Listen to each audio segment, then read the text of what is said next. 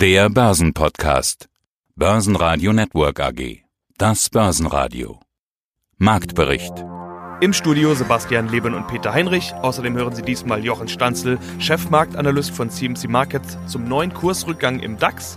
Zu den Conti-Zahlen ein Statement von Conti-Chef Elmar Degenhardt. Zu den Vonovia-Zahlen Pressesprecher René Hoffmann und zu Investments in europäische Banken Fixed-Income-Experte Andreas Meyer von Aramea. Alle Interviews in ausführlicher Version hören Sie auf börsenradio.de oder in der Börsenradio-App.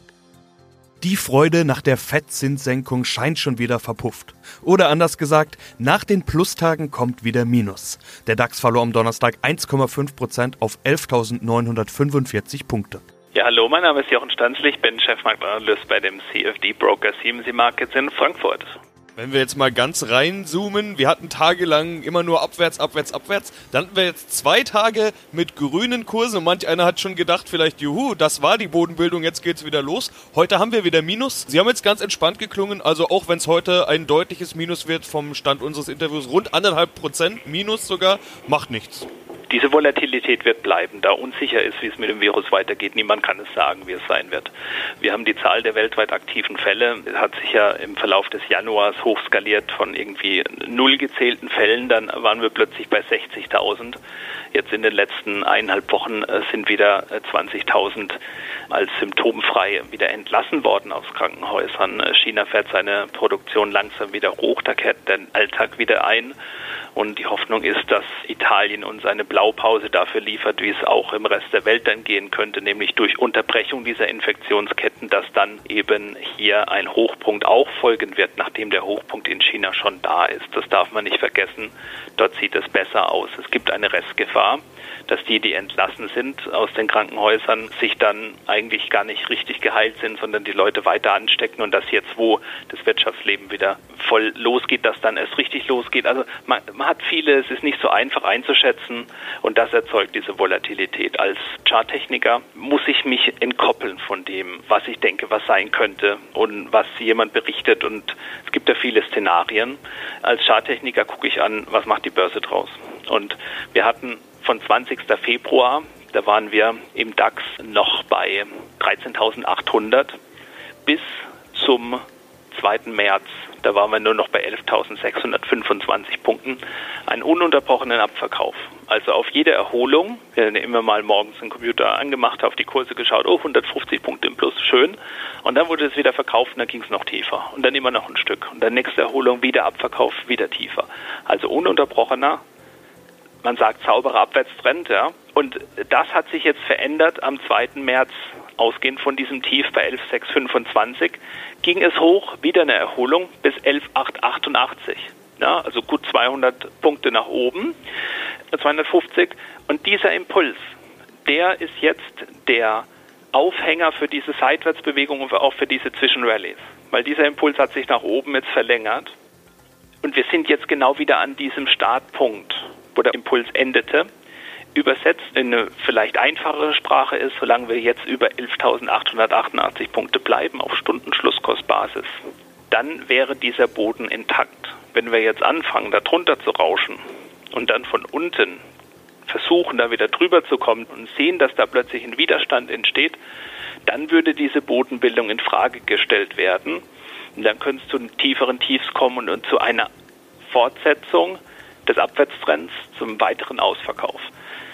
Was da jetzt passieren wird als nächstes, keine Ahnung. Ich weiß auch nicht, wo der DAX in einer Minute sein wird. Ich weiß es nicht, aber ich kann mich in dem Kontext eben orientieren und lass mich dann erst einmal auch von so einem dramatisch aussehenden Minus von 300 Punkten im DAX wie heute erstmal nicht nervös machen, weil ich mir dann sage, okay, sie wollen halt nochmal den Boden testen. Und dann gucke ich mir das an. DAX-Gewinner gab es nicht viele, aber es gab sie.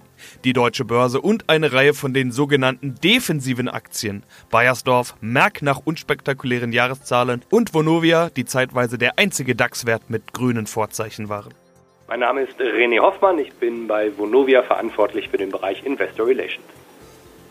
Jahreszahlen 2019 bei Vonovia. Die Aktie ist nahe des Rekords hoch und heute ja, der DAX ja, ist ganz schön, ganz schön bitter im Minus. Und wenn man so ein bisschen vergleicht, um das vielleicht einzuschätzen, Also Continental über 10% im Minus, Henkel über 5,5% im Minus und die Vonovia-Aktie ist im Plus und das als einzige. Jahreszahlen 2019, auch dank Zukäufe im Ausland, höhere Mieteinnahmen.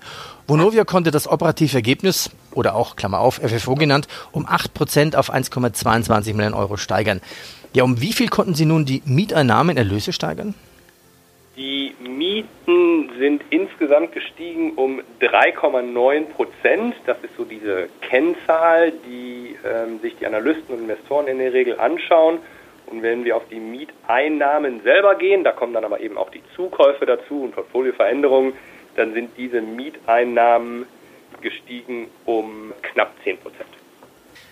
Ein Thema, das müssen wir ansprechen. Klar, der Bundestag verlängerte die Mietpreisbremse um fünf Jahre und in Berlin gab es ein Gesetz, ähm, einen Mietendeckel. Damit werden es die Mieten für rund 1,5 Millionen Wohnungen in Berlin, die noch vor 2014 gebaut wurden, in den kommenden fünf Jahren eingefroren.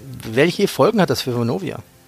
Ja, das geht ja sogar noch einen Schritt weiter. Die Mieten werden nicht nur eingefroren, sondern der Senat in Berlin hat ein Gesetz erlassen, in das er absolute Miethöhen, die sich fast ausschließlich nach dem Baujahr richten, erlässt und die Mieten, die über, maßgeblich über diesem Level liegen, müssen abgesenkt werden. Das heißt, es ist nicht nur ein Einfrieren der Mieten, sondern es ist auch ein Absenken der Mieten auf ein niedrigeres Niveau. Die Auswirkungen für Vonovia liegen bei etwa 10 Millionen durch die Absenkung.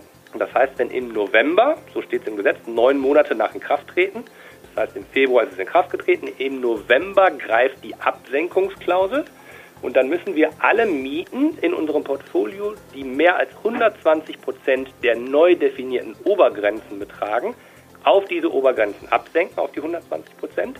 Das sind bei uns etwa ein Drittel des Berliner Portfolios. Und der finanzielle Effekt, das ist ein Einmaleffekt der einmaligen Absenkung, beträgt etwa 10 Millionen. Das ist erstmal absolut viel Geld. Bei Mieteinnahmen in Höhe von mehr als 2 Milliarden im Konzern ist es allerdings absolut zu verkraften. Und auf der neuen, niedrigeren Basis dann wird es in Berlin, solange es den Mietendeckel gibt, keine Mietsteigerung geben. Okay, also kann man sich ausrechnen, was Ihnen das etwa kosten wird. Also es ist Berlin ist 10% unseres Portfolios. Insofern ist das finanziell sicherlich zu verschmerzen. Es liegt innerhalb unserer Prognosespanne und äh, verändert deswegen weder den Konzern noch die Dividendenfähigkeit. Das Problem ist ja ein ganz anderes, nämlich dass durch dieses Gesetz das Problem, das äh, real ist, äh, nämlich nicht genug Wohnraum und steigende Neuvertragsmieten keineswegs gelöst wird, sondern verschlimmert wird, weil eben Investitionen in Neubau und Investitionen in den Bestand, altersgerechter Umbau, energieeffiziente Modernisierung in Berlin, so glauben wir, so gut wie gar nicht mehr stattfinden wird. Und insofern ist die Motivation, etwas in Berlin zu tun, verständlich. Dieses Gesetz allerdings ist in unseren Augen ein Schritt in die falsche Richtung. Ja, das kann ich bestätigen. Ich hatte ja auch Interviews mit den Vorständen von UWM, SIMO, CA, IMO, die ja als österreichische Investoren ja auch in Berlin teilweise tätig sind oder in Kooperationen tätig sind. Die stellen neue Bauten, Bauprojekte in Berlin ein, beziehungsweise alles auf dem Prüfstand. Ja, das ist leider so. Und auch äh, dieses, ich nenne es mal Trostpflaster, das Gebäude nach 2014 ausgenommen sind vom Mietendeckel, ist natürlich ein schwaches. Denn angesichts der doch sehr, äh, ja, ich möchte sagen, radikalen Gesetzgebung in Berlin wird sich jeder Investor natürlich zweimal überlegen, ob das nicht auch nochmal geändert wird. Und äh, deswegen glaube ich, werden wir in Berlin sehen, glauben wir, werden wir in Berlin sehen, das gilt auch für unser Portfolio, dass wir Neu- und Portfolio-Bestandsinvestitionen uns sehr genau überlegen werden. Und das ist leider für die Menschen in Berlin und für die, die in Berlin wohnen wollen, keine gute Nachricht. Die Verliererliste ist lang und am deutlichsten verlieren die Lufthansa, Henkel nach Zahlen, hier enttäuscht vor allen Dingen die nicht erhöhte Dividende, Infineon und klares Schlusslicht Conti mit zweistelligem Minus. Hier ein Statement von CEO Elmar Degenhardt. Wir haben unsere angepassten Ziele 2019 erreicht. Operativ haben wir uns in Summe beachtlich geschlagen. Das vergangene Jahr hat jedoch deutliche Bremsspuren in der gesamten Automobilindustrie hinterlassen. Unter dem Strich sind wir besonders im Bereich Automotive mit dem Ergebnis 2019 nicht zufrieden. Jedoch ist Continental bilanziell für die kommenden Jahre sehr gut aufgestellt. Dank unserer starken und gesunden Bilanz können wir für das Geschäftsjahr 2019 eine Dividende von 4 Euro pro Aktie vorschlagen. Blicken wir auf das aktuelle Geschäftsjahr. Wir erkennen es mittlerweile an der Fieberkurve der Börse. Das wirtschaftliche Klima ist vom Coronavirus ebenfalls befallen. Die Unsicherheit wächst. Eine erhoffte konjunkturelle Erholung wird sich dadurch weiter verzögern. Wir beobachten diese Entwicklung und ihre Auswirkungen sehr aufmerksam und wir prüfen gerade unsere mögliche Reaktion hierauf. Trotz aller kurz- und mittelfristigen Herausforderungen sind wir zuversichtlich. Wir sind heute bilanziell deutlich wetterfester aufgestellt als vor der Finanzkrise 2008-2009. Zudem haben wir einen klaren Plan für unsere erfolgreiche Zukunft. Unser Strukturprogramm Transformation 2019 bis 2029 und unsere neue Organisationsstruktur werden mittelfristig zu spürbaren Fortschritten führen. Ein bedeutender Teil unseres Plans ist die Stärkung unserer profitablen Wachstumsfelder und unsere volle Konzentration darauf. Wir investieren darüber hinaus Milliardenbeträge in das gesunde Ökosystem der Mobilität von morgen. Das können in diesen herausfordernden Zeiten nur wenige Unternehmen so tun.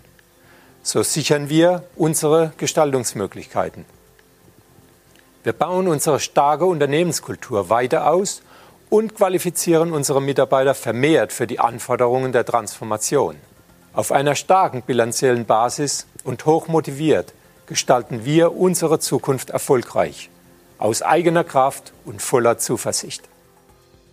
Moin Moin aus Hamburg. Mein Name ist Andreas Meyer. Ich bin Fondsmanager der Aramea Asset Management AG. Aramea ist eine unabhängige Investmentboutique mit circa dreieinhalb Milliarden Euro Assets under Management. Ich persönlich darf mich dabei vor allen Dingen auf den Bereich Fixed Income konzentrieren und dort ganz besonders mit Nachrang- und Hybridanleihen beschäftigen. Und wir wollen heute über Banken sprechen, und zwar Investments in Banken. Die Aktien der Banken, die will ja seit einer Zeit keiner mehr anfassen. Okay, ganz so ist es nicht, aber auch nicht wirklich falsch, wenn man das so sagt. Äh, und darum geht es bei Ihnen auch gar nicht, denn Ihr Spezialgebiet, Sie hatten es gerade gesagt, ist ja Fixed Income, also Anleihen. Wie anders ist es denn, wenn man über Bankenaktien oder Bankenanleihen spricht? Ja, das ist ein ganz, ganz spannendes Thema, denn auch wenn ich mich mit den Kollegen auf der Aktienseite unterhalte, dann raufen die sich natürlich die Haare, wenn es um Anlagen in vor allen Dingen europäischen Banken geht. In den USA sieht es ja noch etwas anders aus. In Europa ist es tatsächlich so, dass in den letzten Jahren die Regulatorik nach der Finanzkrise ganz stark eingegriffen hat und dazu geführt hat, dass Banken immer mehr Eigenkapital vorhalten müssen. Das ist ganz, ganz positiv aus anleihegläubiger Sicht, weil die Institute damit stabiler werden. Allerdings geht das Ganze natürlich zu Kosten der Rentabilität und das ist etwas, was natürlich für die Aktionäre nicht allzu erfreulich ist. Also positiv für Anleihegläubiger, eher negativ für Aktionäre. Ihr Spezialgebiet sind Nachranganleihen, das hatten Sie gerade auch schon angesprochen. Ist das dann eben im Bankenbereich auch das Mittel Ihrer Wahl? Ganz genau, so ist es. Also da sehen wir eben ganz, ganz spannende Opportunitäten. Während das auf der Aktienseite eher schwierig ist, spielt uns da die Regulatorik sogar in die Karten. Und das ist für uns in der Finanzbranche natürlich mit dem Stichwort Regulatorik nicht immer ganz einfach. Aber hier in diesem Fall können wir dem Ganzen mal ein Schnippchen schlagen und das für unsere Investoren ausnutzen. Wie funktioniert das? Das ist eigentlich sehr, sehr einfach. Die Regulatorik sorgt dafür, dass Banken immer mehr Eigenkapital vorhalten müssen, die Bilanzen also stabiler werden und damit auch unsere Investition in Anleihen, ganz besonders in Nachranganleihen, stabiler wird. Hinzu kommt, dass die Regulatorik eben nach der Finanzkrise unter anderem mit Basel III gesagt hat, ihr sollt euch bitte neu aufstellen, eure Bilanzstrukturen neu strukturieren und da gibt es eben sogenannte Übergangsperioden, dass Nachranganleihen alten Formates, ich sage mal überspitzt Vorkrisen Nachranganleihen, dann eben wegfallen und aus den Bilanzen verschwinden sollen. Und genau diese Anleihen investieren wir, weil wir da eben sehr schöne marktunabhängige und gleichzeitig stabiler werdende Investitionen finden können. Börsenradio Network AG Marktbericht